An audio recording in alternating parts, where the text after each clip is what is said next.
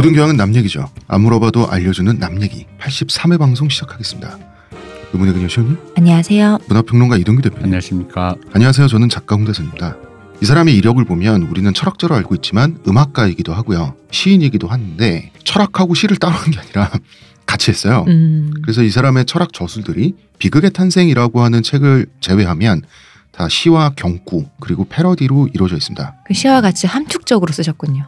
어, 굉장히 함축적으로 썼어요. 일부러. 어, 약간 이 사람이 좀 못된 기질이 있는 게 이 책을 읽을 수준이 되는 사람만 읽어라. 음, 라고 하는 게 있어요. 그래서 그리스 철학도 완전히 이해를 해야 되고 자연과학에 대한 지식도 있어야 되고 어, 기독교를 와- 잘 이해하되 기독교에 비판적이어야 하는 그러면서 어느 정도 독일어 문학에 대한 전통도 이해하는 그런 독자들은 알아서 따라오겠지. 만약에 따라오지 못하는 독자가 있으면 네 잘못이지. 약간 이 사람 이런 태도를 갖고. 융복합적인 지식이 있어야 나를 따라올 수 있다. 아, 좀 그래요. 사람이 좀 친절하지 않고 굉장히 불친절한 사람이에요. 쇼펜하우어도 친절하진 않았죠. 음. 사실 쇼펜하우어의 태도에 많이 감명을 받아가지고 멋있다 이러고 어, 따라한 부분도 있는 것 같아요. 이래서 이렇게 눈길 함부로 밟지 말라고 음. 이상한데 밟아놓으니까 이상한데 따라가잖아. 아 그리고 대표님 네. 최근에 한 청취자께서 음. 저희를 메일을 통해서 준엄히 혼내셔가지고 제가 메일을 읽다가 의자에서 벌떡 일어나서 3배 구고들을 하면서 메일을 보고 치열한 반성을 했습니다. 짧은 메일에. 대표님 저희가 어떻게 반성하면 되겠습니까? 아, 이 메일의 시작은 네. 어떠어떠어떠한 영화를 해달라. 리뷰를 해주십사. 네. 그러나 리뷰를 하는 건 온전히 내 마음이기 때문에. 그래서 제가 별로 보고 싶은 영화가 아니어서 안 했지만 네. 뭐안 하고 말고는 방송의 재량권은 우리에게 있는 거 아니겠습니까? 네. 근데 갑자기 메일이 왔어요. 화를 내는. 뭐랄까? 화까지 아니라 조금 짜증을 내시는 것 같긴 해요. 아, 이거를 짜증이라고 해- 했을까요? 그러니까 요거는 이제 사람들에게 그 영화 리뷰는 왜 야구 리뷰를 하는지요? 예전에는 흥행 영화, 이상한 영화 잘만 리뷰하면서 한국 영화는 거르시는 건가요? 그럴 리가 없지 않습니까? 그래서 앞으로 이분이 말한 영화는 아날람에서 볼드모트다. 제목도 거론하지 않겠다. 절대 이름도 거론하지 않고 다 금지야 이제. 메일을 주신 분과 우리끼리만 아는 걸로. 음, 그러니까 이분은 자기가 어떤 영화 리뷰를 듣고 싶으니 네. 니들이 이- 내놔라. 어, 내놔라 이런 다짜고짜 이런 메일을 처음에 보내셨어요. 근데 거절을 하잖아요. 근데 그 거절을 하면 상대방이 이런 분일지라도 기분이 나쁘실 거기 때문에 예의상 무시했어요 메일을. 아, 무시가 예의. 어, 예의상 무시를 했는데 어, 왜 메일 씹냐고 와서 이렇게 혼내시길래 어쩔 수 없이 제가 모니터 앞에서 무릎을 꿇고 말했지 뭡니까? 무릎이 가벼운 남자네. 아, 제가 무릎이 원래 무거운데 쉬운 남자네. 그런 저의 무릎마저도 가볍게 만드셨다. 어쨌든 이분이 말씀하신 영화는 이제 금지. 저희한테 이런 식으로 소재를 제안하시는 메일은 종종 와요. 이런 이런 거 어떠시냐. 뭐 이거 아니라 다른 것도 얘기를 하시고 하는데 다시 아까 대표님 말씀하셨듯이 저희가 하고 싶어야 하는 거거든요. 음. 소재는 저희가 정하는 거잖아요.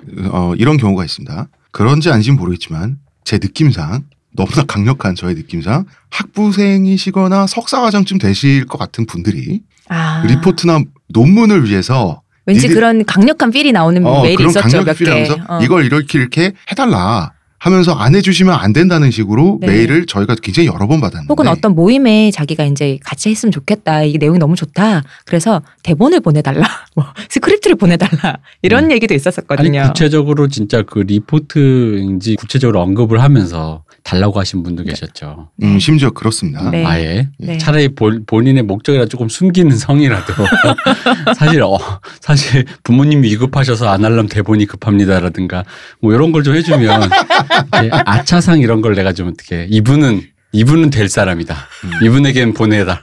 아 진짜 보내줘요? 어 그럼 보내지 내가 진짜. 부모님이 급하셔서 어, 부모님 부- 급하셔서 위독하셔서 아날람 대본이 급하다라든가 왜? 선산이 곧 댐에 잠겨요. 그래서 아날람 대본이 급해요라든가 이런 거 얼마나 좋습니까? 신박하지 않습니까? 아, 그럼 내가 보내주지. 운석이 날아오고 있어요. 응. 음. 그래. 마지막으로 죽기 전에 아날람 대본을 보고 죽고 싶다. 이러면 그렇죠.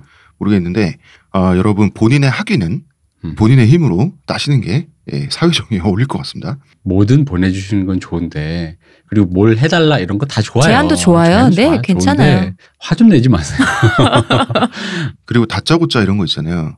어, 내가 원하는데 음. 내가 필요한데 왜 그 얘기를 안 내놓냐 음. 이러시는 메일 요거 좀 이상합니다. 이런 메일. 그 제가 저희가 뭐라고 반응을 할지 잘 모르겠어요. 그뭐 뭐라고 반응해야 돼? 대체로는 예의상 그 일십한단 말이야. 저희 목소리만 들으신다 하더라도 여러분 저희 보내시는 메일 뒤에 사람 있어요. 음. 저희 있어요. 저희 이거 뭐 무슨 그런 거 AI 이런 거 아니에요. 저희. 그리고 심지어는 방송 내용을 이렇게 스- 원고를 짜가지고 이렇게 하면 좋을 것 같습니다라.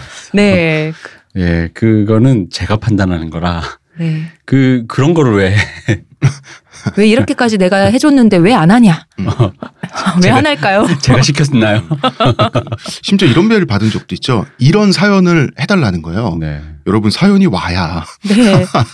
사연이 와야 그 사연을 받아서 우리가 하는데 우리가 사연을 그럼 주작해야 되는 거잖아. 그렇죠. 예, 말도 안 되는 얘기를 하고 계시는. 저희와 저희 청취자 간의 신의도 있답니다. 예. 자 덧붙여서 어, 저의 올해 나온 신간이죠. 태무진 투덕한 도서출판 생각비행 홍대선 지음 올해가 지나가기 전에 4세가 지키지 않으면 어, 대선진리교 교주의 진노가 하늘을 덮을 것이다. 하늘 덮으면 어떻게 돼요? 덮습니다. 덮기만 끝이야? 아니, 안 덮여 겁나는데? 있어. 아니야 그 자체가 심각한 거야. 아 그래? 어. 안 겁나는데? 태양을 가려버릴 것이야. 밤이라서? 음. 책이 생각만큼 안 나가면 작가는 근데 그래도 화가 났습니다. 3세 찍었네요. 작가님 축하드려요. 30세가 아니잖아요. 3세지. 광고 듣고 오겠습니다. 저한테서 뭐 달라진 거 느껴지지 않나? 뭐요? 아니 그내 반짝반짝. 머리에서 반짝반짝이 아니라 빽빽 흑채가 맞다 이거. 흑채는 아닙니다. 그럼 뭐 한방? 사람의 머리카락은 동물의 털이라는 거지. 그래서 동물 세포로 모근을 복원한다는 거지. 어떻게 가능합니다. 티스템 연구소의 동물줄기세포 배양액은 거짓말을 하지 않습니다. 나 이거 되는 거 보고 진짜 충격받았다니. 지금 티스템 두피 클렌저와 두피 에센스를 검색해 보세요. 과학이 당신의 모발에게 주는 선물 티스템입니다. 저희는 언제나 철학자의 철학을 얘기할 때 그 사람의 시대와 그 사람의 삶을 먼저 이야기를 하잖아요. 예, 니체도 마찬가지입니다. 그리고 니체는 요절했어요. 요절했는데도 불구하고 삶이 상당히 복잡해요. 이 사람. 그 나이에 요절이라고 할 수 있나요? 철학자 니체는 40대 중반에 끝난 거나 그쵸. 다름없기 때문에 뭐 사실상 요절이라고 할 수가 있죠. 자, 니체는 쇼펜하우어의 광팬이었어요. 이 사람의 정신적인 직계 제자라고 할 수 있는 니체. 해결을 했으니까 저희가 쇼펜하우어를 했었죠. 네. 쇼펜하우어를 했으니 니체를 할 차례인데 쇼펜하우어는 1860년에 돌아가셨어요, 이분은. 음. 니체는 1844년에 출생했어요. 이 말은 뭐냐면 니체가 청년쯤이 됐을 때는 이미 쇼펜하우어는 돌아가신 후지만 이 사람의 철학은 유럽에서 유행을 하고 있을 때였죠. 음. 쇼펜하우어를 접하기 쉬운 환경이었다는 거예요. 서양 현대 철학의 성격을 규정한 사인방이 있다 그래요. 보통 철학계에선 독일 사인방. 유덕화 뭐 이런 거? 사천왕이 아니라 사철왕이라고 하는 무섭다 사철왕. 예, 독일의 후보라고 하는데 니체, 마르크스, 하이데거, 비트겐슈타인 이 네 명이 어, 20세기의 인류 정신 문화를 사실은 만들었어요. 니체는 그 중에서도 시조라고 하죠. 20세기의 시조라고 하는데 근대의 파괴자다. 겸 현대의 창시자다. 이렇게 멋진 별명으로 불리고 있습니다. 시인이자 철학자고요. 고전 문헌학자이고 어, 현대인의 정신세계에 커다란 영향을 끼친 거의 현대인의 정신세계를 만들다시피 한 사람이에요. 그리고 역사상 가장 난해한 철학자죠. 음. 니체는 1844년 10월 15일에 독일의 이때 프로이센 왕국이 막 무럭무럭 자라고 있었어요. 프로이센 왕국 안에 있던 작센주의 레켄이라는 마을에서 태어났어요. 이 마을의 목사의 장남으로 태어났습니다. 음. 마을마다 교회가 하나씩 있지 않습니까? 목사님이에요, 아버지가. 이 집안은 종교적인 분위기가 굉장히 엄숙했던 집안이라고 그래요. 왜 이런 집 있잖아. 조금만 좋은 일 있어도 무조건 감사기도 해야 되고, 음. 조금만 뭐 실수하거나 안 좋은 일 있어도 무조건 회개해야 되고, 니체 크면 세습하고. 음? 니체가 크면 세습하고. 사실 세습을 원했었던 것 같아요. 명성교회가 또 요새. 그런데 이때 당시에 독일 개신교회라고 하는 것은 마을마다 하나씩 있는 독채 건물 한 채 있죠. 네. 네. 그 정도 규모지 무슨 뭐 우리나라 교회 그런 대기업 같은 그런 규모가 절대 아니죠. 이 사람이 10월 15일에 태어났는데 당시 프로이센 국왕의 이름이 원래 이름이 비렐름 4세인데 원래 이름이 프리드리히 비렐름이었어요. 네. 이 임금님하고 생일이 같아요. 음. 그래서 기념으로 프리드리히가 되는 거죠. 음. 이름이. 근데 유럽의 개신교 지역에서 목사 활동을 한다. 부르주아죠. 그죠. 음, 우리 여러 번 얘기했죠. 네. 음. 상류층 직업인 고소득 고연봉자인데 경제적으로는 그래서 태어났을 땐 풍요로웠어요. 음. 그리고 두 살 때 여동생인 엘리자베스가 태어납니다. 이 여성은 굉장히 특이한 여성으로 자라나게 됩니다. 음. 그렇죠. 그런데 아버지가 다섯 살 때 쓰러져서 갑자기 돌아가세요. 음. 뇌경색이었어요. 어, 뇌 혈관 문제가 있었던 거죠. 음. 뇌경색이라고 하는 게 혈관이 막혀가지고 아마도 이 증상이 니체 집안 남자들의 가족력이 아닐까라고 의학자들이 설명을 하시더라고요. 음. 이 집에는 당연히 모든 게 기독교가 중심이었어요. 그리고 애들은 본능적으로 왜 그런 거 있잖아. 어른들이 원하는 걸 하게 되잖아요. 이쁘다 이쁘다 하면 거기에 어, 매몰된단 말이야 아이들이. 그래서 저도 더 예쁨 받으려고 그렇죠. 그래서 저도 초등학교 다닐 때 방공웅변 열심히 대회에서 잘했어요. 어, 열심히 해가지고 잘해서 박수 받고 막 이랬단 말이야. 그때는 방공이 정말 좋았어. 나를 주목받게 해주니까. 이건 뭐 모든 애들이 마찬가지 아닐까요?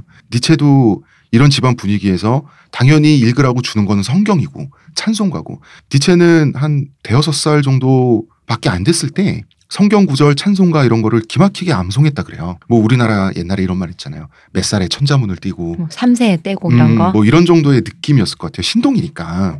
어른들은 니체가 성경 구절을 줄줄 암송하는 걸 보고 감동의 눈물을 흘렸다고 하는데 아 진짜? 예. 어린애가 왜 우는데 왜 울어? 그러게요. 그냥 어이 잘한다 짝짝짝이지. 이 집안 분위기를 좀 보여주는 것 같아요. 우리 집에서 이렇게 사이비야 이러면 어 여섯 살밖에 안 됐는데 이거 한다고?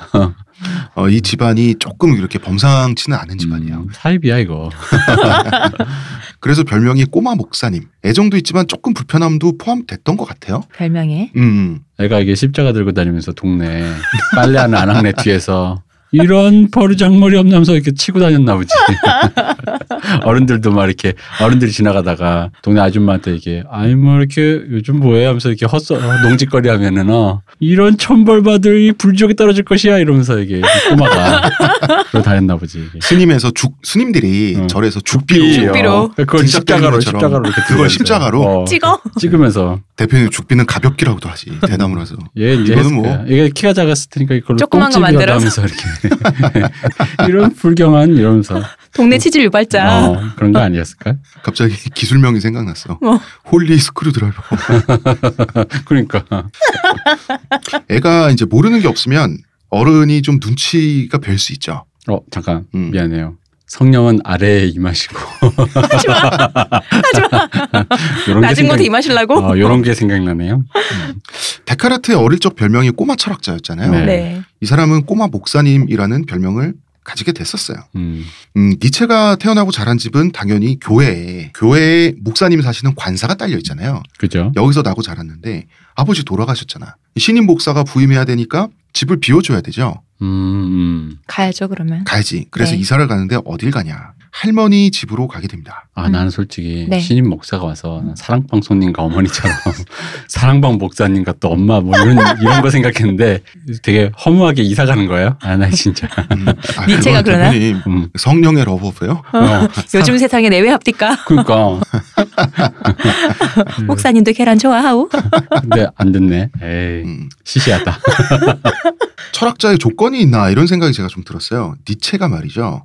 우리 이런 철학자들 많이 나왔잖아. 네. 음. 어린 시절부터 몸이 아파서 늘상 누워 있었어요. 음, 음, 그 상태에서 집안에 남자는 하나뿐이에요. 네. 니체밖에 없어요. 여동생 음. 하나 있었는데 금방 죽어요. 음. 태어나고 아니 남동생이 가서. 있었는데. 음, 남동생 하나 있었는데 그러니까 여자들이 얼마나 잘해줬겠어요. 이 경우는 데카르트의 경우하고 네. 비슷하죠. 니체는 주변에 할머니 있죠, 어머니 있죠, 고모가 두 명 있었어요. 음, 이 고모들이 또 시집도 안 가고 자기 어머니 그선 할머니 집에, 맞더라. 어. 고모들. 붙어 있었단 말이야. 그리고 여동생까지 이런 여자들한테 둘러싸여서 여자들의 극진한 보호를 받으면서 성장을 하게 되죠. 몸이 아프니까. 네. 뭐 이런 것도 있어요. 가문의 희망이기도 하죠. 이 남자애가 커서 잘 되면 말하자면 집안 다시 일으키는 거 아닙니까? 음. 음. 근데 이제 누워서 어린 시절을 보낸 철학자들의 특징이 인간에 대한 관찰력이 커지죠. 그 이제 아무래도 가만히 있으면 굴릴 게 눈밖에 없어요. 눈이 좋아집니다. 대표님 근데 왜 안경 껴? 너무 굴리면 안경 과했구나. 과해. 눈이 나빠져. 마찰열에 의해서. 그럼요. 저게 뭔가 이러면서 이렇게. 눈이 좋은 아이가 탄생하는 거죠. 근데 잠깐 이 어머니가 이 아이가 우리 집을 일으켜야지. 음. 어머니가 너무 순수하셔. 내가 방금도 얘기했잖아. 네. 본인이 조금만 노력하시면 엄마가 노력했어야 되는 건데. 집안을 더 빨리 일으킬 수 있었다. 집안을 힘들게 다시 일으킬 게 아니라 그럼. 자식 농사 M&A로 그럼요. 자식 농사를 새로 졌어야지. 흡수합병을 어, 이- 특히 이제 이 집안이 목사님 집안이다 보니까 종교적인 억압이라든지 네. 이런 분위기 속에서 아파서 누워서 보호를 받으면서 성장을 하게 되면 사람이 굉장히 사변적이 될 수밖에 없죠. 밖에 나가서 뛰놀지 못하는 애들은 항상 뭘 공상하거나 생각하거나 어른들을 관찰하고 생각이 많아지죠. 음. 그리고 또 태어나기로는 머리가 너무 좋게 태어난 거야. 음. 언어적 재능도 있어. 이런 것들이 이제 철학자가 될 조건을 만들어 주죠. 사실 종교적 분위기에서 태어나고 자라가지고 그 종교를 떨쳐버린 사람들이 몇 명 있어요. 네. 네. 헤겔, 스피노자, 그 다음에 셸링. 셸링 아버지도 목사였어요. 나중에 헤겔 때문에 부들부들하는 삶을 음, 살게 되는 네. 우리 셸링도. 그 다음에 중산층 이상의 성장 환경. 음. 이거 공부하려면 어쩔 수 없어. 그죠? 그렇죠. 음. 음. 몸을 안 쓰고 생각만 하려면 돈이 음. 있어야지. 데카르트도 굉장히 부유한 먹고 사는 집의 아들이었고 음. 스피노자는 집이 아예 부자였죠. 네. 그 다음에 제일 부잣집 아들은 쇼펜하우어죠. 네. 음. 뭐 헤겔, 셸링 다 잘 살았어. 그리고 예민한 성격. 쇼펜하우어가 예민하죠. 이 사람은 성격이 못된 거지. 데카르트는 뭐 아픈 걸로는 음. 데카르트가 최고죠. 멀리 못 가죠. 여기 여기서 멈춰야지. 음. 그렇지. 추운데 가면 죽는 사람이거든요. 실제 죽었어요. 근데 니체는 모든 것을 두루두루 다 갖춘 느낌이에요. 음. 그런데 여기서 집안의 모든 여자들이 아픈 남자의 하나를 끼고 사는 성장기를 거치다 보니까 네. 엘리자베스라고 하는 여동생은 오빠에 대한 소유욕을 느끼는 여자로 성장하게 되기도 한 것 같아요. 이 맥락이 이렇습니다. 이 두 고모가 미혼인데 네. 시집을 안 갔어요. 자기 엄마 집에 붙어서 여자 셋이 살고 있다가 엄마가 왔잖아. 니체의 어머니가 음. 남편 죽고 왔잖아. 신우이가 아니 음. 왠지 올케가 그렇죠. 그러면은 남편 죽인 여자예요. 아또 서방 잡아 먹었어? 어, 그래서 그렇게 엄마를 많이 구박했어요. 음. 이 두 고모가. 그리고 이제 프리드리 니체는 네 아들이기 전에 우리 조카인 거야. 음. 우리 오빠 아들인 거지. 음. 남자애 하나 두고 여자들이 소유권 경쟁을 벌이는 이런 환경에서 또 주목은 자기는 건강하고 오빠는 몸이 약해서 주목과 보호는 오빠만 받아. 그러면은 이렇게 이런 환경에서 자란 소녀가 어른이 되는 방식이 순조롭기는 힘들죠. 만약에 건강한 어른으로 성장하면 박수 받아야지. 음. 근데 사실 힘든 건 힘든 거 맞잖아. 음. 음. 대표님 표정이 왜 그래? 아니 그냥 그 이상한 집안에서 크는 건 그렇긴 한데 음. 그게 이제 오빠를 보통 이제 이렇게 되면은 이제 오빠고 나발이고 간에 어쨌든 한 사람에게 자원이 몰리니까 네. 관심이 몰리니까 그 사람을 좀 미워하는 쪽으로 어. 가는데 네. 그 사람을 소유하고 싶은 약간 또 이게 후세에 이제 남겨진 수많은 루머 중에 이제 근친이라든가 뭐 네, 이런 어. 이런 루머들이 많은데 한 번 더 틀어졌잖아요, 사실. 음. 보통 싫어하고 탈, 탈출하고 싶어 하는 게 맞는데. 그렇죠. 그러니까 그런데도 불구하고 오빠에게 오히려 반대로 소유욕을 음. 느낀다라는 느낌이 잘 이해가 안 돼서. 이해를 해보려고 이제 저는 노력을 하긴 하는데 네. 사실은 이 엘리자베스라는 여성이 성정이 네. 특이한 건 사실이에요. 많이 특이해요, 음. 진짜. 그런데 이제 이런 성장 환경도 영향을 음. 끼쳤다면 끼치지 않- 않았을까? 않았을 리는 없지 않을까 그런 생각이었어요. 근데 다만 이제 이런 추정은 해볼 수 있어요. 어떤? 이 엘리자베스가 나중에 이제 네. 뭐이 얘기 나오겠지만 그 나치에 네. 그 하잖아요. 근데 사실 나치고 나발이고 간에 이 사람이 나치 뭐 갔던 건 결국 이 여자가 굉장히 그 사이비 종교에 잘 빠지는 성격이거든요. 음. 그러니까 무언가 추종하는 무언가 음, 음. 무언가가 생기면 그걸 열정적으로 추종하게 되는 성정을 갖고 네. 있는데 그 맨 첫 번째 단계가 오빠였지 않을까. 아. 오빠가 똑똑하고 집안 사람들이 떠받드니까 나도 오빠를 추종했고 그리고 제- 커- 크면서 그게 종교라든가 나치즘이라든가 사생팬에 유전자가 있다. 그치 사생팬 유전자가 있었던 거고 그 사생팬에 자기 아이돌이 먼저 어, 오빠였던 게 어, 아니었던가. 그리고 이제 아이돌이라고 하는 건 권위잖아요. 음, 아버지의 부재를 니체도 여동생도 겪게 되죠. 음. 음, 아버지 없이 자라다 보니까 항상 이 남성적 권위라고 하는 게 음, 이게 있으면 불편하지만 없이 자라면 또 갈구하게 되거든요. 음. 음, 어린아이들 같은 경우는 어. 그런 부분도 있었을 것 뭐 같아요. 남성적 권위도 그렇고 모성에 대한 것도 그렇고. 뭐. 그렇죠. 그게 어. 이제 짝을 이뤄야 되는데 네. 여기는 이제 그 에스트로겐만 넘치는 집안이다 보니까 게다가 유일한 남성 호르몬인 니체는 부실해. 이제 언제 죽을지 몰라. 음. 그러니까 그래서 어쨌든 추정을 해보면 제가 그냥 이걸 곰곰이 생각을 해봤거든요. 네. 음, 어쩌다 이렇게 됐을까 곰곰이 생각했는데 제가 생각하기엔 쭉 보면 유일하게 찾은 힌트는 그거 말고는 잘 모르겠어요. 음. 그런 성품 있죠. 아 있죠. 있죠. 음, 어. 그런 사람들 많아요. 음. 그런 사람 있어요. 그 이런 분들이 또 이렇게 되게 뭐 이분은 어떤지 모르는데 제가 목격한 바에 제 경험에 네. 일천한 경험에 비추어 보면 가슴에 화가 많아, 아, 불이 많아, 불이 그 그쪽으로 통해서 분출하는군요. 이게 열정이 생겨서 확 빠지고 음. 또 그게 안 되면 더 성질이 나는 거 있잖아. 음, 음, 내 음. 맘대로 이게 뭐가 안 되니까. 그래서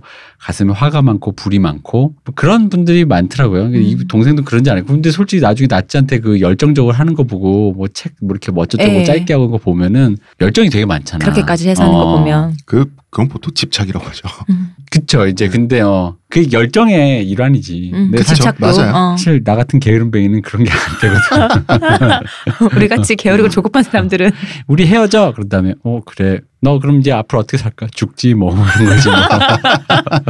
뭐 뒤돌아서 음. 니년이 얼마 잘 사는지 두고 보겠어 이러지 않거든. 죽는 것도 죽는 것도 뭐 어떻게 자살할까 고민하지도 않죠. 죽으면 알아서 날 데려가겠지. 소주 한 병 먹고 여기 누워 있으면 죽는 거야. 뭘 오래 기억해 음. 뭐. 마침 겨울입니다, 대표님. 음, 그러니까요. 저도 참고하겠습니다. 음. 쇼펜하우어는 여혐 철학자잖아. 네. 니체도 쇼펜하우어의 뒤를 이은 여혐 철학자로 알려져 있죠. 네. 그게 유명하죠 그런 식으로. 어. 굉장히. 유명하죠.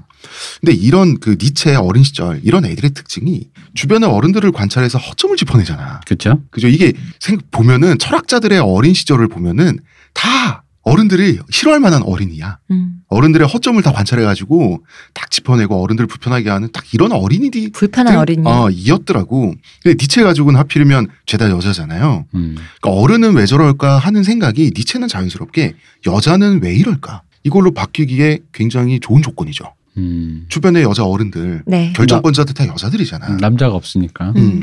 그리고 니체 같은 경우는 자기 혐오도 있었던 것 같아요. 음. 나는 왜 이렇게 몸이 아파서 가족들에게 폐를 끼칠까? 라고 하는 자격지심이 있을 수밖에 없는데 그런 과정을 통해서 여성에게 의존하는 것은 추하다는 관념이 생겨요. 그러니까 자연스럽게 여성에 의존적이지 않으려면 여혐을 해야 한다는 의식의 흐름이 생겨요. 그래서 여자 자체가 문제가 아니라 어떻게? 몰라. 아, 이 사람은 그래요. 음. 그러니까 여혐은 이 사람한테 목적이 아니라 수단이에요. 여혐을 하지 않으면 내가 그 자립할 수 없다. 음. 요런 이상한 생각이 생겨버린다는 거지. 수단이면 그럼 이 사람 그냥 친데레란 얘기잖아. 음. 맞아요. 친데레예요. 칫뭐 이러면서. 여기도 음. 음. 음. 이제 이런 이게 다 쌍을 이루는 거예요. 이 사람의 철학은 항상 쌍을 이뤄요. 음. 어, 나중에 설명하겠지만 아폴론적인 것, 디오니소스적인 것, 쌍을 이루는데 자 집안 여자들이 니체를 끼고 도는 것도 이 여자들이 성모 마리아라서는 아니잖아. 니체가 신동이고 머리 좋고 이런 여러 가지 상황이 나중에 니체가 잘 되면 집안이 일어선다는 거였거든요. 사실 니체를 잘 키워서 거기 붙어 먹으려고 이러는 부분도 있는 건 있는 거잖아. 어쨌든 자연스러운 모성애도 있는 거지만. 그 당시는 어쨌든 그 어쨌든 남자애가 어- 그 집안의 기둥이 되는 음. 거니까 그 유일한 남자애가 어쨌든 장성에서 뭐가 된다면 거기에 어쨌든 그 사람의 소유권이라고 하기는 좀 뭐하고 어쨌든 그 사람과 가장 가까운 영향력을 발휘 섭정을 할 수 있는 그런 위치에 있는 사람이 과연 누가 될 것인가 갖고 여인 천하가 벌어졌다 사실 음. 이렇게 이해하면 되는 거잖아요. 그렇죠. 음. 그러다 보니까 니체는 근데 또 케어는 받아야 돼 몸이 아프니까 음. 그러다 보니까 니체는 그런 것들이 좀 지긋지긋해진 거예요. 뭐가 지긋지긋하냐? 남녀의 성 역할 자체를 좀 혐오하게 돼요. 음. 남자는 응당 이래야 되고 여자는 응당 이래야 되고 하는 것 자체를 굉장히 혐오하는 어린이가 됩니다. 음. 그건 괜찮네. 어, 머리가 좋으니까. 음. 음. 사실 니체가 어릴 때부터 천재성이 있으니까 이 결론을 도달했겠지. 음. 음. 우리가 오늘날에 지금 이 방송을 하고 있겠죠. 음. 음, 천재니까. 아니야 천재 아니어도 우리 방송할 수 있어 아, 요 그래? 연쇄 살인마라도 많아 유명해지는 방법은 많습니다 여러분 음. 니체는 훗날 이런 말을 했어요. 여자를 만나러 가는 길에는 몽둥이를 지참하라. 이게 잘못 들으면 여자와 북어는 3일에 한 번씩 패야 된다. 음. 이런 말처럼 들리는데 조금 달라요. 여자를 패도 아쉽지 않을 정도로 독립적인 인간이 되라는 뜻이에요. 이거 자체는 좋은데 그럼 만든 여자는 아니 그 말이 뭐야 여자를 패도 아쉽지 않을 정도의 독립적인 인간이 뭐야 여성에 의존적이지 않으려면 음, 몽둥이 들고 와서 여자를 때려서 음. 여자가 그럼 도망갈 거 아닙니까? 음. 이런 미친놈하고 음, 나만 혼자 남잖아. 음. 그래도 외롭지 않을 정도의 그 독립적인 인- 인간이 어, 되어라. 독립적인 그 하나의 독립체가 되라 이런 뜻인데 자 그럼 여기 문제가 있죠. 맞는 여자는 뭐가 됩니까? 근데 니체는 왜 이런 말을 이렇게 자유롭게 하냐면 니체는 다 은유적으로 말을 한단 말이야. 음. 음. 다 은유란 말이야. 그러니까. 어디까지가 진심이고 어디까지가 메타포인지는 내가 봤을 때 본인도 정하지는 않았어요. 자, 이런 느낌적 느낌이 있고요. 어쨌든 이런 집안에서 이렇게 자라다가 니체는 본격적으로 교육을 받게 되죠. 음. 인문계 고등학교인 김나지움에 입학을 하는데 몇 살에 입학하냐? 10살에 입학해요. 천재는 천재죠. 네. 이제 훗날에 니체를 다루는 책 쓰는 사람들이 다 이런다? 김나지움에서 친구들과 어울리지 않고 고독한 생활을 했대. 음. 그래서 이게 니체의 성격을 이때부터 보여준다고 하는데 10살이거든요. 10살에 어떻게 고등학생들하고 교류를 합니까? 친구가 어딨어 여기. 어, 다 대체. 무슨 소리 하는 거야? 사람들이 이상해. 형들이 안 놀아주지. 어, 안 놀아주지. 그리고 놀질 못해. 쇼펜하우어는 18살에 김나지움에 입학을 했죠. 네. 음, 10살이랑 18살에 어떻게 친구 관계를 맺습니까? 쇼펜하우어가 좀 늦게 했다 쳐도. 늦게 했다 쳐도. 어, 그래도. 보통은 한 빨라봐야 10대 살? 16살? 이 정도란 말이에요. 셀링은 13살? 그랬었잖아요. 13살에 어. 대학교를 갔어요. 어, 그러니까 그도 그랬는데 어쨌든 누가 놀아줘 얘랑 맨날 그리고 아파서 몸도 비실한 애랑 10살 때 말이죠. 작곡을 시작해요. 음. 그 뭐든지 빨라 음. 니체가 언어적 대- 재능이 굉장히 탁월했는데요. 이 학교 이름이 돔 김나지움이에요. 보니까 애가 10살밖에 안 됐는데 천재잖아요. 네. 그래서 잘 키워가지고 훗날 대학자가 되면 대학자의 모교가 되잖아. 음. 음. 그래서 희망이 부풀었는데 문제는 애가 몸이 아파. 음. 그래서 몸이 아파서 집에 되돌아와요. 음. 학업을 마치지 못하고 아쉽죠 돔 김나지움은 음. 두통과 안통에 시달렸다고 하는데 두통 안통은 눈의 통증이에요. 네. 이게 뭐냐면 그 뇌 속에서 압력이 부푸는 거죠. 그래야지 두통과 안통이 같이 생기는데 이게 혈관 문제죠. 피가 싱싱 돌아야 되는데 뇌의 혈류가 잘 돌지 않아서 어디 어디가 막혀서 부풀면 이게 부풀기 때문에 그 눈에 눈이 압력을 받아서 안통이 생기는 건데 아마도 아버지한테 물려받는 물려받은 뇌 속의 혈관 문제일 수밖에 없겠죠 아마. 글쎄, 그건 모르지. 그 몰라? 정- 그 정도로 우리가 의학을 잘 알지 그러니까 못해서. 어, 뭐 어쨌든 유전 질환이 아닐까 의심스럽다. 음. 어, 음, 아 이거는 2004년에 텔레그래프지에 네. 어, 발표했던 의학자들의 공동 연구가 있어요. 음. 니체는 정신병이 왜 걸렸나? 어, 거기에 나왔던 내용이에요. 너무 똑똑했어. 아니 아니 그 음. 그 일체가 걸린 개별적 상황은 말고 말 상관없이 어, 혈류가 돌고 뭐 어. 어쩌 이거는 우리가 모른다는 그치. 거지. 아, 그 당연히 알 수 없지. 그러니까 그렇게 얘기했잖아 그리고 지금. 그거 아는 것처럼 얘기해놓고 어, 자기가 의- 그쪽은 전문가인 것처럼. 어? 아니 아마라고 했잖아 아마. 어. 상상을 해보면 음. 뭐 그밖에 없는 거지. 음. 뭐 당연히 모르는 거지. 공부를 너무 많이 해서 머리 아프고 눈 빠지고 음. 그럴 수도 있잖아. 그런 음. 신내릴 수도 있고. 이 사람이 공부를 많이 해서 어, 신내렸대. 신병 걸렸을 수도 있고. 어, 잠깐 음악 얘기 좀 해볼게요. 이 타이밍에 못하면 이 사람의 음악을 말할 공간이 없어요. 니체의 음악은 지금도 연주가 돼요. 합창곡 같은 경우는 독일 고등학교 합창부에서 꽤 부르는 모양이에요. 음. 그 들어보면 순고미가 있어요. 그런데 냉정히 말해서 워낙 유명한 철학가가 남긴 유산이다 보니까 연주되는 거지. 이 사람이 만약 음악가이기만 했다면 지금 연주되지 않았을 것이다. 음. 음, 시대를 뛰어넘는 고전이 될 수준은 결코 아니다. 이게 일반적인 평가고요. 이게 시대를 초월해서 고전의 반영이 될 수준이 못 된다고 해서 그죠? 결코 못 된다고 해서 이 사람이 음악적으로 재능이 별로라고 할 수는 또 없어요. 그러니까 당대에 들을 만한 당대 유행에 꽤 들을 만한 음악을 작곡하는 것은 음악적 재능이 맞죠. 음. 그러니까 그거를 구분해야지. 당대 유행가는 됐다. 그 그렇지. 정도 재능은 있다. 음, 그렇죠. 있었다. 뭐 어. 바그너나 네. 말러나 베토벤이나 이런 사람들은 거인들이고 어, 어. 음악에 있어서는 니체는 그냥 좀 어, 작곡가 정도. 음. 어, 어, 웹에서 그래서 니체 음악에 대한 클래식 마니아들의 반응을 제가 쭉 찾아봤는데요. 재밌어요. 테러블 이런 사람도 있고요. 제발 철학만 했어야. 우리 니체 철학길만 걷자. 뭐 이런 얘기죠. 듣다가 방귀 꼈다. 관악기로 부는 트림이다. 부터 이제 그러면 이제 사람들이 그렇게 나쁘진 않다. 어. 왜 그러냐 이런 말도 있고 당시 유행의 기준에서는 괜찮았다. 이런 라인이 있고요. 어. 듣다 보면 아 숭고하다. 듣다 보면 고향감은 준다. 그리고 또 제3의 길도 있습니다. 독일인인가 봐요. 음. 나 고딩 때 학교에서 저거 합창했는데 우리 학교가 어때서 이상한 데로 빠져. 이게 제3의 길이잖아. 진짜 가끔 댓글에 보면 모두가 난임으로 빠진 사람들이 있어요. 음. 자기 얘기로 빠진 사람들이 음. 있어. 사실 잊혀진 클래식 작곡가들 중에서 정작 연주를 하잖아요. 네. 그러면 들을 만한 사람들은 부지기수예요. 어, 음. 그렇죠. 유행가라는 게 어쨌든. 음. 어. 그런데 굳이 관현악단이 수개월 동안 연습하고 그 고액 연봉을 받는 존경받는 지휘자가 음. 이 곡을 연구하고 청중이 또 비싼 돈 들여서 가서 들을 만큼이 되려면 그냥 들을 만한 정도로는 어림도 없다는 게 클래식의 세계죠. 자, 살리에르 음악도 모차르트 시대 2인자였죠, 살리에르가. 네. 그래서 살리에르 컴플렉스란 말이 있는데 살리에르 음악 들어본 적, 적 있는 사람 있나요? 음. 살리에르 정도가 돼도 기억되지 않는 게 이 세계인데 그러면 니체는 왜 사람들이 연주하고 듣냐? 철학자기 때문이에요. 음. 실제 니체의 작품을 연주하고 나면 청중들이 박수가 길게 나와요. 왜요? 감동을 받아서. 아. 왜냐하면 클래식 그 오케스트라라고 하는 게 가서 직접 가서 듣잖아요. 그러면 그 작곡가가 나와 있는 지- 기분을 줘요. 음. 직관이 그래요? 예. 직관을 하면 그 작곡가가 나, 나, 나 한테 정말 말을 거는 기분을 음. 전달해줘요. 그 생생해요. 시대와 공간을 초월해서 그 느낌을 준단 말이야. 홍 작가님 역시 글 쓴 사람이네. 감성 돋네. 감성 돋는 게 아니라 어. 그것 때문에 가는 거예요. 가서 듣는 거예요. 근데 니체 같은 경우는 음악 자체는 그냥저냥 들을 만한 정도에 불과하지만 제가 와서 나한테 자라투스를 그렇게 말해도 막 속삭여 주는 거야. 그런 느낌적 느낌을 줘.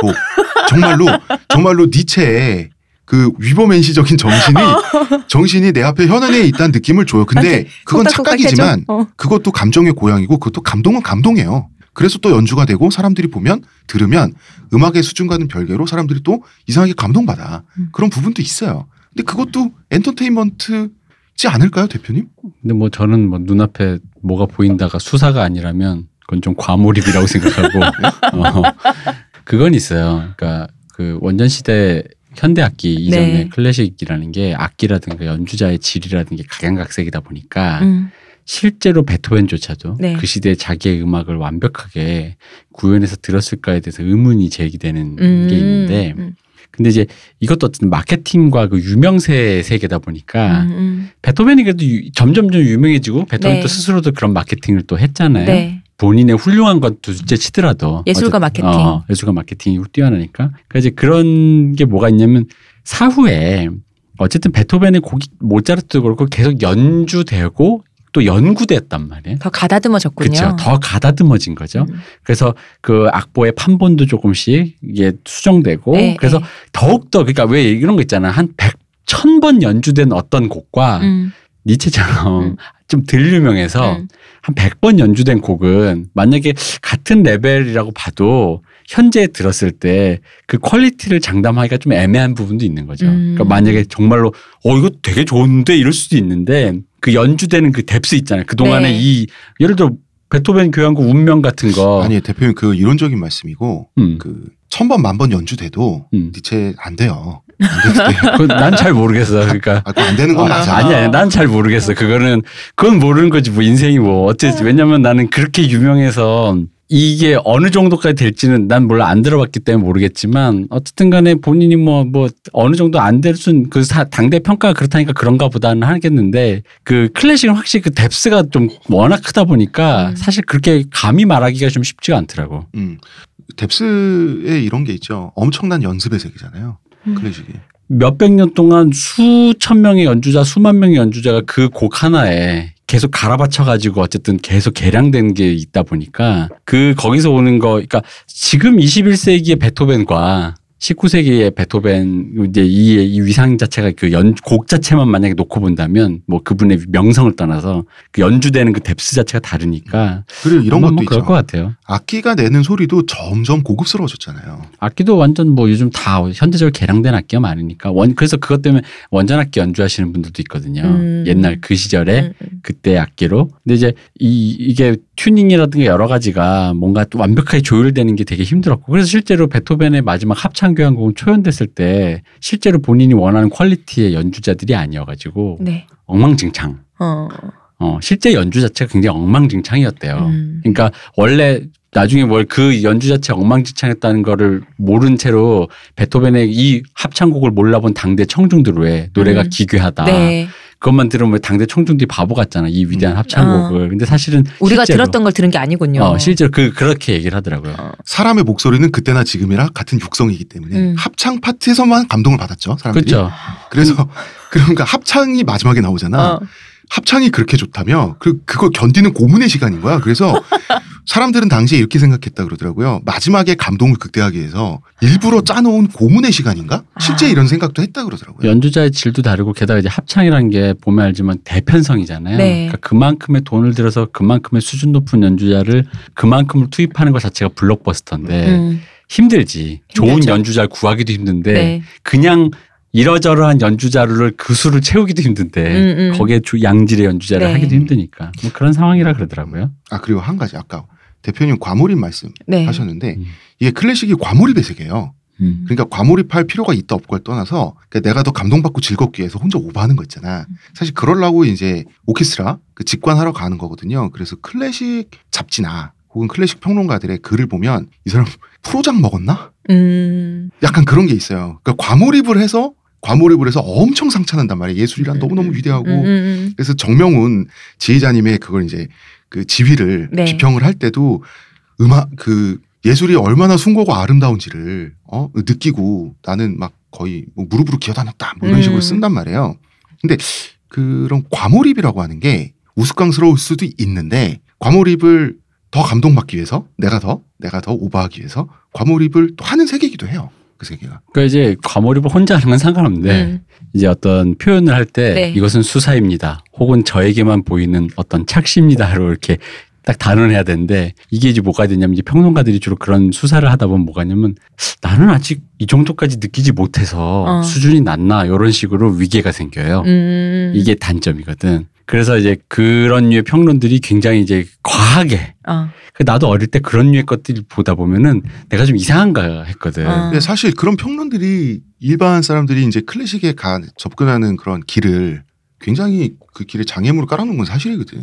그 예를 들어 오- 이거 클래식만의 오디오 포럼 같은데 오디오 매니아들 네. 사이에서 가도 왜 소리를 어쨌든 소리를 표현을 해야 되잖아. 이게 좀더 음. 좋다. 결국은 이걸 샀더니 더 좋아요라는 얘기를 어떻게 표현해야 된다 하다 네. 보니까 뭔가 그 어떤 뭐 어떤 수사들이 나오는데 이제 그거가 수사라고 인지를 해야 되는데 음, 음. 그거를 진짜로 믿고 왜 영혼의 떨림 있잖아.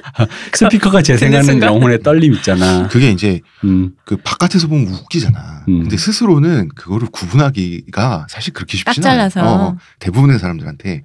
그러니까 그러니까 되게 수준 있어 보이려고 노력하지만 사실 좀 유치해 보이는 음. 예, 그런 평론들이 많이 나오게 되는 거죠. 자, 얘기가 좀 길었습니다. 음. 광고 듣고 올게요. 하루의 건강을 위해 자 아로니아 농축액을 물에 섞어 마시는 것도 귀찮다고 그런 당신을 위한 평산네이처의 새로운 야심작 하루니아 하루에 한 포 알약으로 섭취하는 아로니아 농축액입니다. 이제 건강과 함께 간편함도 챙기세요. 국내 최대 함량, 최다 판매를 자랑하는 평산네이처가 만들었습니다. 전 편한 게 제일 좋아요 하루니아 자, 다시 얘기로 돌아와 봅시다. 학교에서 돌아왔어요. 다시 그래서 2년 정도 동안 누워서 집안 여자들의 케어를 받으면서 니체는 할 게 없잖아, 집에서. 음. 그래서 시를 써요. 50여 편 정도의 시를 쓰게 됐는데 시를 쓰고 특이하게 자기 시를 또 인정사정 없이 자기가 비평하는 작업까지 해요. 다중이야? 어, 이거는 모르겠어. 타중이라고 부를 수도 있겠죠. 어. 음. 시를 막 쓴 다음에 갑자기 냉정해져가지고 촥 합격. 낙점 찍고. 이게 이러기가 쉽지가 않잖아. 어. 솔직히. 쉽지가 않죠. 작곡가로서의 자신도 비평했어요. 음. 음. 어떻게 보면 굉장히 비정한 거고 네. 그 대표님 다중이라고 농담을 하셨는데 그 다중성 인간 다중인격 아니야? 요것도 나중에 니체 철학에 또 들어갑니다 실제로. 음. 자 그리고서 두통과 안통에서 벗어나고 나서 또 당시에 유명한 사립학교인 슐포르타라는 데가 있었어요. 음. 이 슐포르타는 요즘으로 치면 독일의 민사고예요. 음. 어. 초명문, 국제적인 명문 국제학교였어요. 그럼 나지 옷 입고 민사관 한복 입고 있잖아. 얘는 뭐, 뭐, 뭐 입고 해요, 얘네. 그왜 독일 남자애들이 입- 입고 있는 음. 이상한 껑충한 반바지에다가 아, 그런 거? 무릎까지 올라오는 니삭스 같은 거 있잖아. 음. 그 다음에 껑충한 단화, 음. 가죽 단화에다가 모자를 쓰고 음. 그러면서 파리한 창백한 얼굴에 주근깨가 박혀 있으면 독일 남자 아닐까요? 그런가? 음. 뭘 입고 있었을지 궁금합니다. costume이 궁금해지는군요. costume. 음. 아, 있었을 텐데 분명히. 그건 있지, 그렇죠. 당연히. 이런 데는 당연히 있겠지. 아 그리고 이 학교는 미션 스쿨이에요. 음. 음, 개신교 기숙학교였는데 이제 미래의 엘리트 목사를 키우는 학교로 유명했어요. 음. 어, 꼭 엘리트 목사가 안 될 지연정 이 학교를 나오면 어, 명문 출신이구나 음. 인정이 돼서 명문대를 많이 갔어요. 음. 이때가 14살 때 이 학교를 가게 됩니다. 학교에서 들어가자마자 천재 소리를 듣게 돼요. 음. 독일어 장문 실력의 선생님들이 뻑 갔어요. 근데 우리 독일 얘기하면서 항상 많이 했던 얘기가 우리나라 고등학교 군대 문화 이런 집단주의 기합 이런 거 있잖아요. 이게 일본에서 많이 왔는데 일본에선 또 독일에서 많이 왔다고 음. 네. 얘기를 들었잖아요. 이게 딱 뭐냐면 선도부 문화가 독일에서 독일이 원조더만 음. 옥상으로 올라 이거. 그건 일진이고 이 사람은 아니 그 말죽거리에서 어, 선도부가 선도부. 그러잖아. 아, 그치, 그치. 당시 이제 슐포르타 학교는 몹시 엄격했는데 다른 음. 독일 학교처럼 선도부가 있었어요. 음. 이게 뭐냐면 공부 잘하고 말 잘 들어 보이는 똑똑해 보이는 애한테 다른 학생들 감시하게 시키는 거 있잖아요. 음. 감시하고 벌 주고 이 선도부를 니체에게 맡겼던 거예요. 선도부 뭡니까? 애들 공부 할 공부 안 하고 딴짓 할 때 그거 보고 있다가 선생님들한테 고자질 하라고. 음. 네. 음, 아 근데 이 고자질을 또 리포트를 써서 보내야 돼. 음. 음. 애들이 공부 안 하고 정말 딴짓 하는 거야. 음. 이거 보고서를 썼어요. 네. 어떻게 썼냐? 강당에서 깜빡깜빡하고 있는 램프들이 너무나 흐려서 학생들은 각자 자신의 불이라도 빛나게 하려고 노력했다. 음. 뭐 담배 폈다는 얘기야? 이건 뭐야? 그 딴짓이라고 하는 게 자기의 공상일 수도 있고 네. 혹은 그냥 비행일 수도 있고 뭐 그냥 뭐 딴짓이라고 하는 게 공- 하라는 공부 안 하고 뭘 끄적거리는 것도 어떻게 보면 또 예술일 가장 원초적인 단계 음. 예술일 수도 있고 이거를 딴짓했다. 쟤네 나빠요가 아니라 각자 자신의 불이라도 빛나게 하려고 했다라고 굉장히 시적으로 표현을 했어요. 이 표현이 지금은 역시 니체다라고 하지만 처음에 본 사람들은 니체를 존경하는 후예들이 아니라 음. 학교 선생님들이었어요. 맥이냐지 맥이냐. 니체 나- 나와 나 나한테 맥이냐? 음. 뭐 이런 거지. 엎드려. 웃긴 게 음. 선생님들이 이제 경악을 해서 뭐랬냐. 그냥 야 엎드려 뻗쳐하고 몇 대 때리면 되잖아. 그죠. 그게 아니라 종교 재판에 회부를 했어요. 뭐 화영하나요? 음. 예, 굉장히 엄격한 학교다 보니까 학교 내부에 음. 자체적인 재판소가 있었던 거야. 어. 화형은 할 수 없으니 담뱃불로 지지는 정도로 활동 내봐 아, 이렇게. 이게 약식 화형입니까? 어, 약식 화형. 그러면은 왜 범죄자들이 그 별 몇 개 달았냐 이러잖아. 음. 그거 담배빵으로 그 셀 수 있는 거야? 그렇지. 화형 몇번 다녔나? 아, 그 실제로 비슷하게 그 빵 몇번 갖다 놨나 뭐 그거 뭐 하는 게 있던데. 그뭐 이렇게 표시하는 점 게. 찍고 이런 어, 식으로. 뭐 있던데. 외국에서는 문신으로 많이 하잖아요. 그쵸. 그 문신 보고 음. 어느 교도소 출신인지 몇 범인지 알수 음. 있다고. 러시아 레드 마피아들이 그 체계가 굉장히 정교하고 복잡하더라고요. 네, 맞아요. 음. 음. 어쨌든 종교 재판에 회부됐는데 학교에서 무슨 종교 재판이야 이제 애들 쫄게 하려고 종교 재판이라고 한 거지 그래서 그 재판을 정말 정식으로 진행해서 음. 선고를 내리는데 그 선고가 무시무시합니다 어, 3시간 투옥 그리고 주말 외출 몇 번 박탈 음. 음. 뭐꽤 받을 만한 벌을 굳이 종교 재판이라고 해서 아, 받았습니다 어릴 때 3시간 감금 아, 힘들겠다. 니체는 안 힘들었을 것 같은데. 그러네. 나도 내 어렸을 때 생각해 보니 네. 딱히 어려 어려울 것 같지 않은데. 3시간 동안 뭐 중얼중얼하고 있으면 되잖아 활동적인 애들에게는 굉장히 어. 힘들지만 어. 그리고 주말 외출 몇 번 박탈 안 가면 돼. 되지 뭐 그러니까 누워 있으면 되지. 그지 뭐. 그런 적이 있었어요. 니체의 청소년기는 사실은 아버지가 없잖아. 네. 네. 아버지의 부재와의 사투라고 부를 수가 있어요. 우리의 소년의 심리학 특집에서 얘기했지만 남성 롤 모델이 없다 보니까 네. 자꾸 뭘 찾아. 음. 자꾸 권위를 찾아요. 자기를 이끌어줄. 가장 가까이 있는 것은 이 집안 분위기 자체가 종교죠. 음. 기독교. 그러니까 종교에서 찾기 위해서 노력했는데 정말 독실한 신자가 돼보겠다고 노력하면 할수록 기독교 교리에 동의가 안 되는 거예요. 음. 십자가에 못 박힌 예수에게 절박하게 도움을 요청했지만 그는 끝내 십자가에서 내려오지 않는다. 당신의 믿음이 부족해서입니다. 그렇죠. 부족했지. 니체의 믿음은 부족했어요. 부족해서 나중에 신을 부정하게 되죠. 이 믿음이 부족하면 더 열심히 해야 되는데 이단의 이단과 사파의 길로 빠지는군요. 열심히 더 믿지 아니하고. 결국 종 종국에는 배교의 길로. 근데 배교 하려면 음. 믿는 건 어설프게 믿었지만 배교는 철저히 했죠. 어, 그렇죠. 원래 배신은 확실하게 해야 되는 거예요. 그럼요. 어설프면 안 돼. 확실하게 담가서 콘크리트에 음. 아우 내뭔 소리 하는 거야. 그리고 대학에 입학을 합니다. 이 대학교는 본 대학교. 음. 명문대잖아. 네. 사실 본 대학교에 입학하고 싶어요 한 게 아니라 본 대학교에서 러브콜을 먼저 보냈어요. 음. 야, 슐포르타에서 소문이 자자던데. 음. 그 명문고등학교에서 언어학에 그렇게 너가 뛰어나다며 그래서 고전 문헌학과 자 먼저 고전 문헌학과는 뭐냐면 그리스 고전이 됐든 로마 로마 시대 고전이 됐든 이 고전의 의미를 그 고전어를 익혀서 밝혀내는 거예요. 음. 이게 굉장히 고급 학문이죠. 음. 음. 고전 문헌학과에 장학생으로 입학을 시켜줄 테니 우리 대학교 오라고 먼저 러브콜이 본 대학교에서 온 거예요. 이게 이게 되게 어렵고 굉장히 우아한데도 네. 불구하고 다른 의미로 이 세월을 그냥 통으로 깎아 통째로 깎아먹는 학문이잖아. 이게 도끼자루 썩는 줄 모르는 학문인 거잖아요. 이게 어, 지금. 어. 어 이런 거죠. 이제 그 고전 문헌학이 현대로 오면 이제 비교 문헌학 이런 음. 걸로 하는데 고전 문헌학, 비교 문헌학을 하는 사람들은 논문 한 편을 쓰기 위해서 외국어를 세 개를 익히고 막 그래요. 음. 그래서 그 깐수 교수로 유명한 장수일 교수님, 어, 실크로드 학의 네. 대가시죠. 네. 어디 유물이 발견됐어요. 그 유물에 지금은 사라지고 없는 문자가 쓰여져 있단 말이야. 음. 음. 그러면은 그 문자와 가장 비슷한 그 문자의 방언을 찾아 음. 그 외국어를 통째로 익혀요. 음. 그걸 해석하기 위해서. 음. 그러니까 도끼자로 썩는 줄 모른다는 게 이런 뜻이에요. 음. 정말 천재들만 하는 음. 이런 학문인데 여기서 이제 본 대학은 일단 니체를 스틸하는데 성공합니다. 다른 대학교보다 먼저. 아니 전액 장학금을 준다는데 음. 이본 대학교 학생으로서 니체는 학교에서 천재 맞네 이런 음. 소리를 듣게 돼요.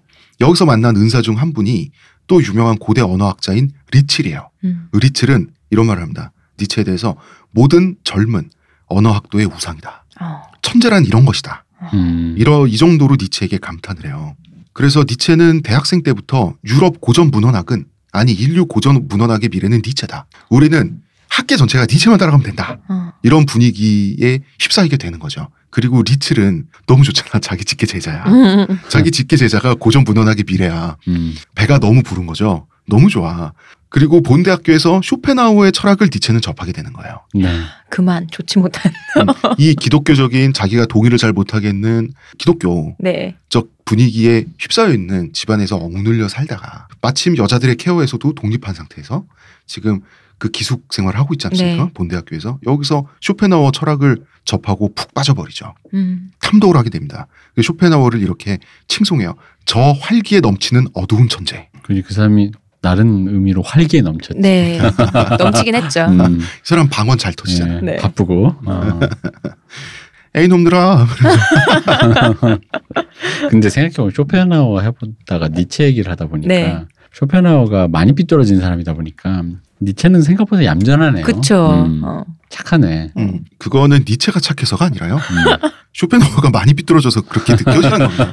우리 확실히 구분해야 돼요. 음, 어, 대학교 친구들은 니체를 사창가에 끌고 갔어요. 이런 경우는 흔하죠. 이게 그래? 뭐겠습니까? 너도 그러네. 이제 어디 뭐야 이거? 어디 문화야 이거?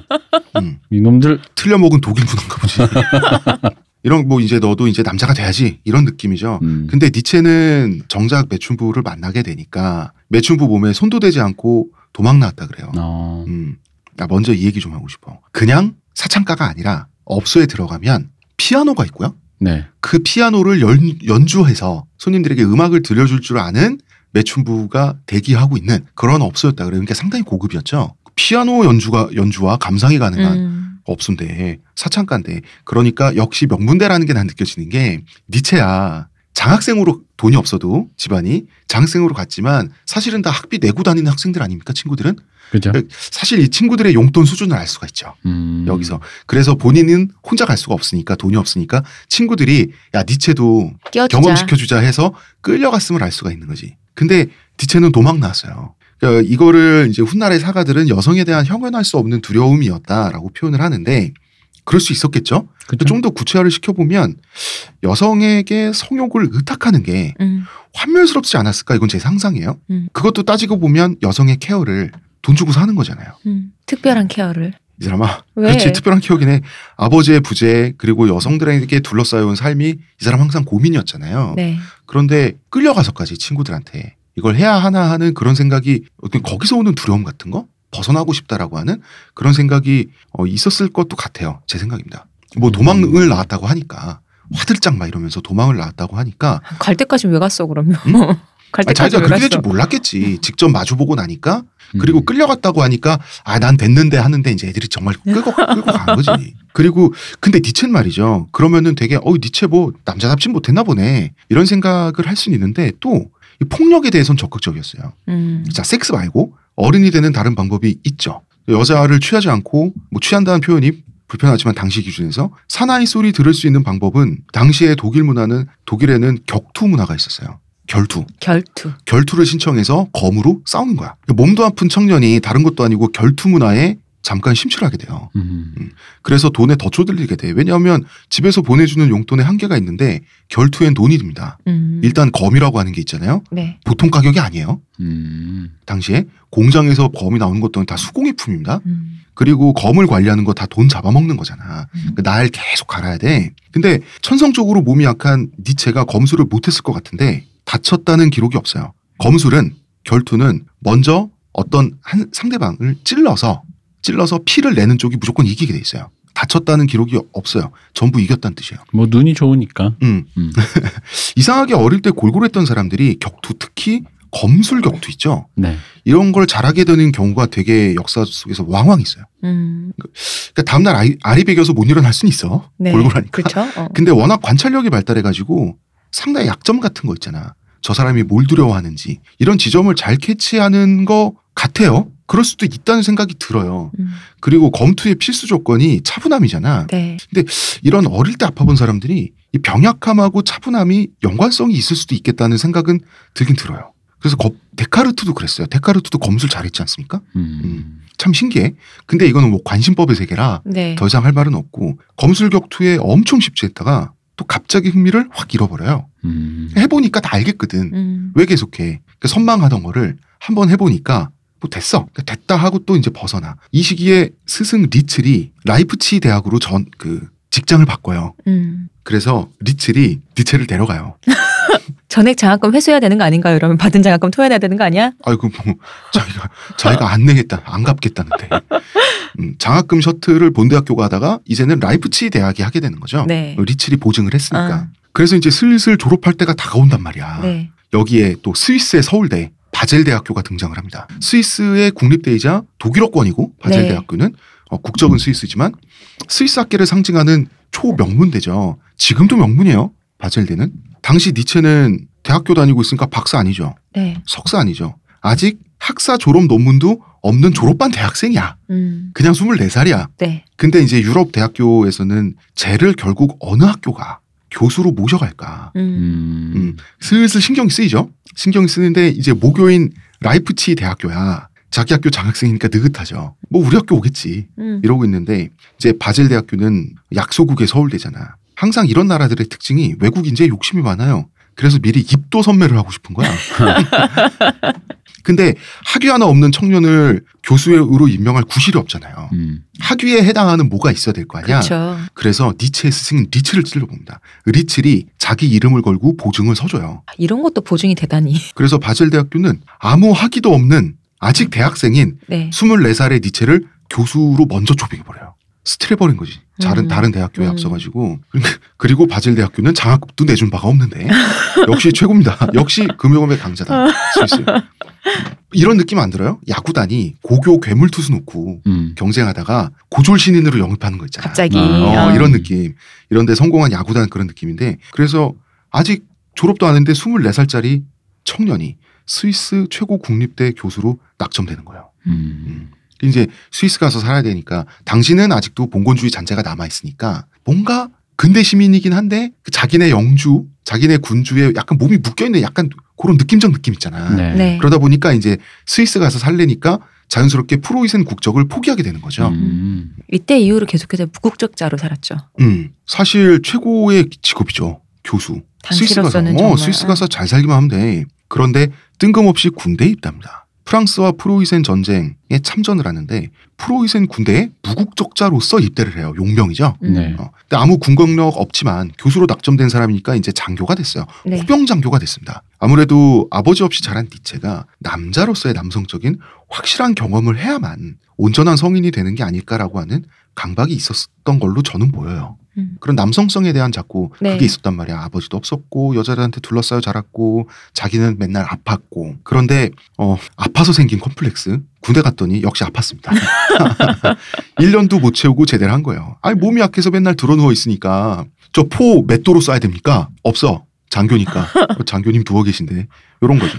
그 부대 내에서도 자네는 제대해서 교수 생활이나 몸 건강히 하게. 다치기도 했다고. 음. 음. 아, 또 다친 적도 있어요. 네. 꼭 이런 사람들은 오늘은 컨디션이 좋은걸? 말을 타고 전장을 누벼봐야겠어. 이러면 또 가슴팍에 뭐 맞고 총 같은 거 맞고 낭만이다. 이런 사람들. 그래서 또 제대를 했어요. 제대해서 일단 라이프치 대학교부터 졸업을 하고요. 네. 남의 대학 가서 일할 학생 장학금 챙겨가면 졸업시켜야 하는 우리의 라이프치 대학교. 그런데 이때 니체는 또 친구들한테 이런 편지를 쓴 기록이 남아 있어요. 문헌학 족속들, 그 두더지 같은 것들, 그들은 인생에 참되고 싶- 시급한 문제에 관심이 없다. 그 당연하잖아요. 문- 문헌을 읽어야 독기자를 어. 쓸줄 모르고 옛날 책을 보는 사람들인데 음. 문헌학이라는 게 이를테면 그리스 시대 어떤 고전에서 한 문장의 의미를 밝혀내려고 싸우는 학문 아닙니까? 그 업적에 자기 이름 쓰는 거잖아. 그렇죠. 어, 옛날 책 파는 거 이걸 두더지라고 했어요. 니체에게 있어서 학문은 지금의 삶을 밝혀내야 하는 건데 주객이 전도돼서 과거만 파고 있으니 과거를 파는데 삶을 소모하고 있으니 음. 주객이 전도된 거죠. 과거를 연구하는 학문도 현재를 위해서 행해져야 되는 거 아닌가라는 음. 생각을 하는 상태에서 바젤에 가게 되죠. 음. 이게 니체도 이 사람도 또 하나만 알고 둘은 모를. 또 이렇게 디비 쌓는 사람들이 또 있어야. 그럼요. 어, 그런 공부를 하는 사람들을 어. 위한 사료로서 존재하는 건데 다 하려 그러면 어떡해. 물론이죠. 사람 인생이 짧은데. 그래서 학문이라는 게 거대한 분업이잖아. 그럼요. 어. 바젤 대학교는 일단 25살의 니체를 잠깐 원외 교수 자리에 앉혔어요. 음. 원외 교수 우리 해겔이 30대 서른 훌쩍 넘어서 이거 한번 해보겠다고 눈물의 자소서를 음. 썼는데 니체는 그 바로 되는 거야 대학교 음. 졸업했더니 1년 동안 고전 분원학뿐 아니라요 고전어 철학 신학 정말 이 분야 저 분야를 닥친 대로 강의를 했는데요 네. 호평 정도가 아니라 거의 충격에 가까운 찬사를 받았어요 어. 음. 그러면 다른 대학교에서 책 할 수 있잖아 그 바로 정교수 자리에 앉혀버립니다 바젤 대학교에서 니체는 이 강의 저 강의 하고 싶은 대로 다 해요 그러면서 국제적인 명성을 얻게 됩니다 불과 20대 중반에 경제적으로나 사회적으로나 남부러울 것 없는 사람이 된 거예요 음. 그리고 이 시기에 리하르트 바그너와 만나게 돼. 자, 이 바그너. 우리 쇼펜하우한테 까였던 이 바그너. 네. 음. 쇼펜하우가 옛기 이놈아 이것도 음악이라고 이 편지를 받으니까 어, 날 봐주셨어 이러면서 내가 더 열심히 해야지 하면서 더 열심히 하겠습니다. 라는 뜻에서 트리스탄과 이졸데를 발표한 사람이잖아요. 네. 근데 이 트리스탄과 이졸데를 니체가 엄청 좋아했어요. 말하자면 대표님이 러블리즈 만난 거야. 크... 마침 이때는 나이가 이제 좀 지긋해진 바그너 부부가 바젤 근처에 살았어요. 음. 그두 사람 모두 쇼펜하우어의 광팬이고 바그너는 유명인이고 니체도 슬슬 이름이 어저. 바젤대 천재 한 명 있다. 어. 젊은 천재 한 명 있다. 이렇게 어. 되니까 자연스럽게 만나서 철학과 예술을 교류하는 친구가 됐는데 음. 나이 차이고 뭐고 상관없이 밤새 토론한 사이가 된 거예요. 음. 밤새 무슨 얘기했냐? 쇼펜하우 얼마나 위대한가. 음. 밤새 이런 얘기한 거예요. 나는 예전에 쇼펜하우의 바지가락을 잡았다 얘야 이러면서 쇼펜하우 편지 보이시나? 어, 직접 받은 편지 여기 있어. 친필 편지. 음. 근데 그 편지를 펼쳐주진 않아. 편지 안에 예끼 노마거든 편지 내용이. 지문 묻어 이런 거. 장갑 끼고 오라며. 어. 우리의 흔한 착각이 있습니다. 니체는 철학자이기 때문에 바- 니체가 바그너에게는 쇼펜하우를 이해, 이해 시켜주고 바그너는 니체에게 음악이란 무엇인가 얘기를 해줬을 것이다. 음. 거꾸로요. 바그너는 이때쯤 되면은 쇼펜하우어 저작을 거의 달달 외우다시피 했어요. 그래서 어느 정도 수준이냐면 바그너는 작곡을 하다가 작곡이 잘 안 돼. 네. 기운 받아야 돼. 그래서 정화수 떠놓고 막 하듯이 쇼펜하우어 책을 막 읽어. 원경 모로 음. 쇼펜하우 책을. 찾으러. 쇼펜하우어 님의 육성을 자기가 상상 속에 듣다 보니까 해답을 찾은 거야. 여혐이 찬다. 그래서. 이졸데와 트리스탄이 아니구나. 음. 그래서 그렇지. 트리스탄과 이졸데구나. 그럼요. 그렇지. 아, 그렇구나. 쇼펜하우어의 음성이 들린다 이러면서 다시 콩나물을 그리고 이게 바그너였단 말이에요. 아 이런 바그너한테 쇼펜하우어 잘 좀 해주지. 너무 혼냈어. 어. 아니 그게 잘해준 거지 그 사람은. 음 그쵸. 최고로 잘해준 거지 그게. 그리고 거꾸로 음악이란 무엇인가에 대해서 사실 그냥 음악가는 음악이 좋아서 하는 게 음악가 아닙니까? 뭐 그렇죠. 음. 음. 그런데 오히려 재능이 어, 니체처럼 음악에 대한 재능이 어설픈 사람만이 음. 음악이란 무엇일까를 왔다리 갔다리 하면서 음악 밖 안팎을 오가면서 알 수가 있죠. 뭐죠 머니볼의 빌리빈처럼. 그- 그렇죠. 네. 응. 그래서 음악에 대한 얘기는 오히려 바그너가 니체한테 배우게 되는 거예요. 음. 음. 굉장히 재밌죠. 필드엔 내가 있지만 또 그런 얘기는 얘가 해주고. 그치. 음. 왜 관객에게만 보이는 게 있잖아요. 네. 이렇게 머니볼 빌리빈처럼 이렇게 뭐 써놓고 이렇게 수식 써놓고 이 음악이라는 구성 요소가 말이지 면서 이렇게 쫙 이렇게 해주겠지 막 이렇게. 수학을 풀면 음악이 나와요. 음. 이러면서. 그리고 결국 결론은 쇼펜하우어야. 음.